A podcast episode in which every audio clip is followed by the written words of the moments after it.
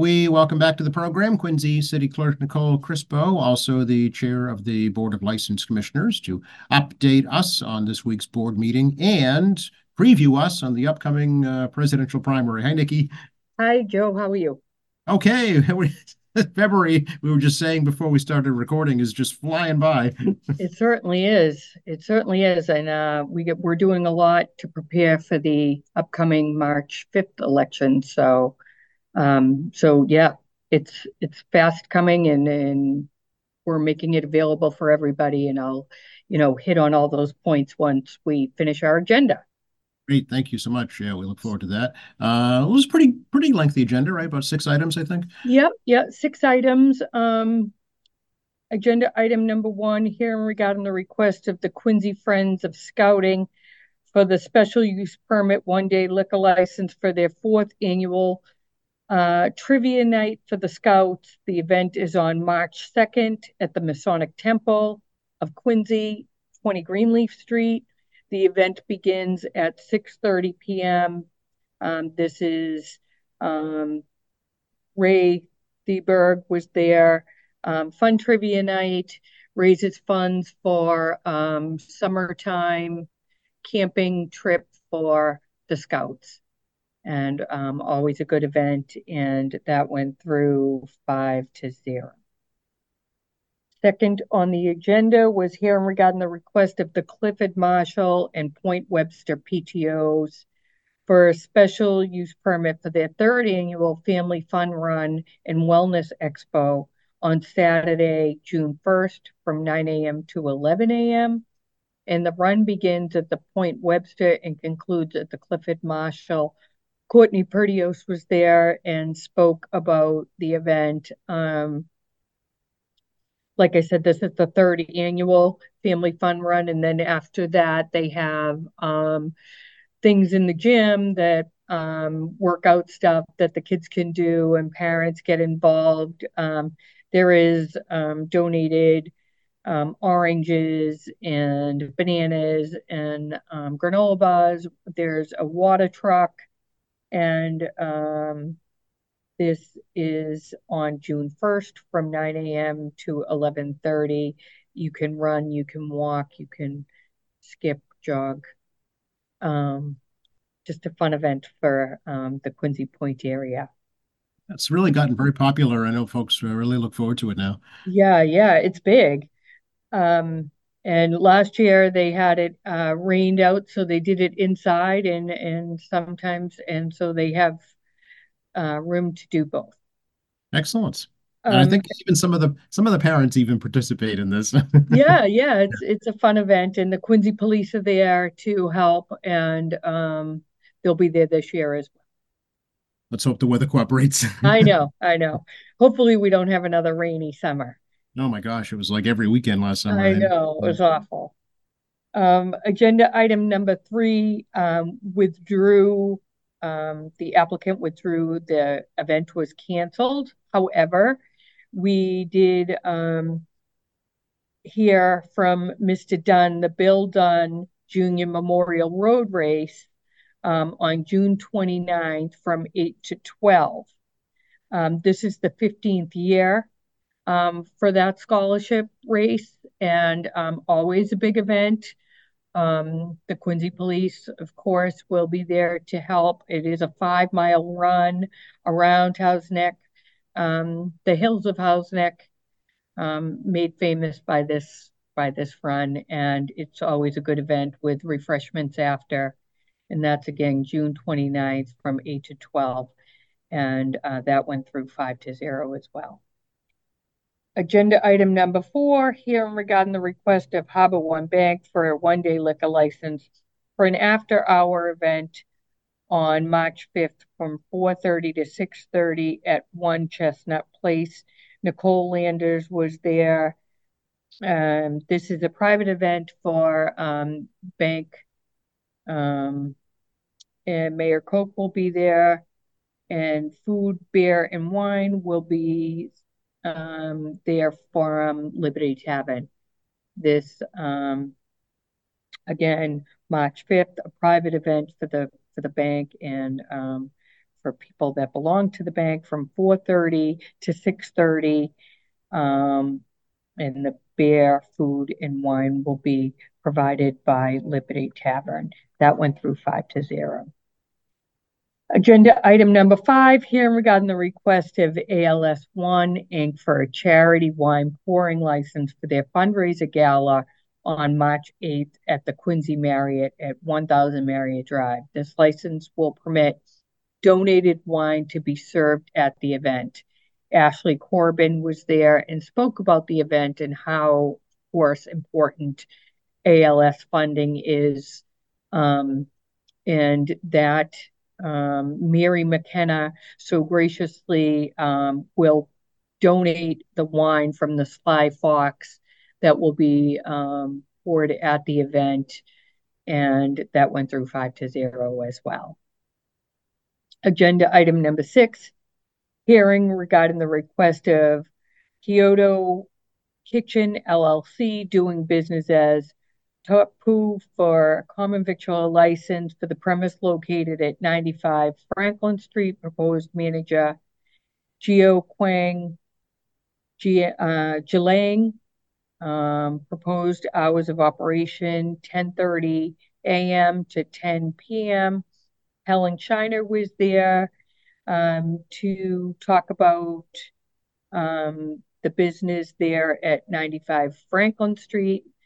Um, this is an American style Chinese food. It has 10 seats. This is the old Dunkin' Donuts on Franklin Street. Um, they've worked closely with the management um, of the building to ensure that um, there should be no um, conflict between the traffic there. Um, we know that um, that was an issue with the dunks, and they've done stuff to mediate that issue there, and that this um, works different hours from the um, Dunkin' Donuts and their busy hours. Um, so this probably, you know, 1030 um, being early, but that's for um, employees to come and start, you know, working for the day but that they don't open their doors until you know 11 11:30 um, for takeout. Mostly 80 to 85 percent of this business is going to be takeout with 10 seats there. Not seeing any issue. There are at least 10 parking spots there on that side. Um, so that went through 5 to 0 as well. And our next hearing will be on March 12th and uh, sounds like you had a full board present this week. Yes, we did. Billy DeCarly um, from the health department sat in for um, Commissioner Castley. Very good. Okay. And second order of business um, is the uh, Super Tuesday presidential primary election, right? Yes. So um, fast and furious, it's coming our way. Um, we've sent out over 7,000 vote by mail ballots. Um, we've got about 40% back in the mail. Um, so we're still, um, you know, getting those in daily. We're still getting in the cards daily. We sent out um, 360 ballots yesterday. Um, the girls in our election department and vital statistics um, Susan, our administrator for a licensing board, Joe Newton, um, working hard, um, you know, to get everyone their ballot out in a timely manner and get them processed and back to us um, has been, you know, just outstanding. I can't say enough about uh, the staff here in the election department in in the clerk's office and how dedicated they are to working these elections and the poll workers coming in to work um, early voting, which let's talk about um, voter registration and party change, um, the last day to register to vote, um, the last day to make any party changes for the March 5th election, February 24th, will be here till 5 p.m. That's also the first day of early voting. So next Saturday, this Saturday, coming up, um, we'll be here from 8:30 a.m. till um, 5 p.m. for early voting, voter registration, and last day for a party change. Um, February 25th, um, we'll be here from 8:30 to 2:30 for early voting. That's Sunday. Um, and then Monday through Friday, 8:30 to 4:30 in the council chamber for early voting. Um, deadline to request a mail-in ballot is February 27th. And that is, is that Tuesday? Yes. Next Tuesday. Next Tuesday, February um, 27th is the last day to request a mail-in ballot, 5 p.m. And then we have the presidential primary, March 5th. All 31 um, polling locations will be open um, from 7 a.m. to 8 p.m. And uh, is is school in session that day, Nikki? No. No, there's no school on March 5th. So um, that should make it um, easier um, for people to um, park, things like that. Um, and um, we're still working on the logistics, but I think that we've made some some progress in listening to what people had to say for the changes that we made to the polling locations. And quickly, if you want, I can go over those changes. Um, Ward 6, Precinct 1 and 2 at North Quincy High School. Everybody is accustomed to voting in the, the gymnasium. However, um, you know, we've brought on the poll pad and we're um, to check in. And what's important about that is just to have um, places to plug the poll pad in. And so for that, we've um, decided that to vote in the cafeteria would be easier because there's more um, electrical outlets in the cafeteria, same entrance as um, their the Hunt Street entrance um, will be utilized. However, we're working with the superintendent and school security. We think that we're it's a straight shot down to the cafeteria that we'll try to leave one door open in the front of the building, which we've heard for you know many years that people like to park in the front there. So um, we're going to try to leave one door open in the front, and um, which will be door number four. We'll have signage there um, and a security officer there at the front, so people can go right down and vote and come right back out at the front of the building. Um, Southwest Middle School Ward 4, Precinct 1, and Ward 5, 1 um, Granite Street, parking in the front and in the side lot. We understand that people like to park in the back. However, um, we were still working it out. There's still some logistics um, there, but we encourage you to park in the front of the building. Like I said, there's no school. You can park where the buses pull up. You can park on the side. We did have some people holding signs in the in the um, local election, which we don't anticipate for this one. So um, there should be plenty of parking there in the front on the Granite Street side. Um, Point Webster 51A and 23 um, we heard some signs about lighting um, in the parking um, and close to the entrance. We're working on that with the public um, buildings people. Um, Commissioner Hines has been kind enough to help us with that, and we'll have some lighting there, some temporary lighting there, along with um, Snug Harbor. Snug Harbor was another one that got dark early, not realizing you know, it does get dark early and um, that we're putting some temporary lighting there as well at the Snug Harbor School. Uh, Broad Meadows, um, there was some some concerns about coming in that front entrance and it's, you know, quite a ways to the back.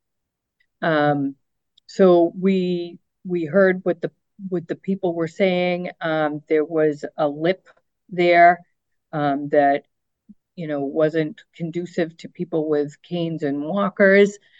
Um, so therefore, and, and people um, um, with wheelchairs. So we're going to vote in the cafeteria there as well. We're going to move it just over a little bit, and we find that it'll be easier for people to um, get right in there and vote at Broadmeadows in the cafeteria.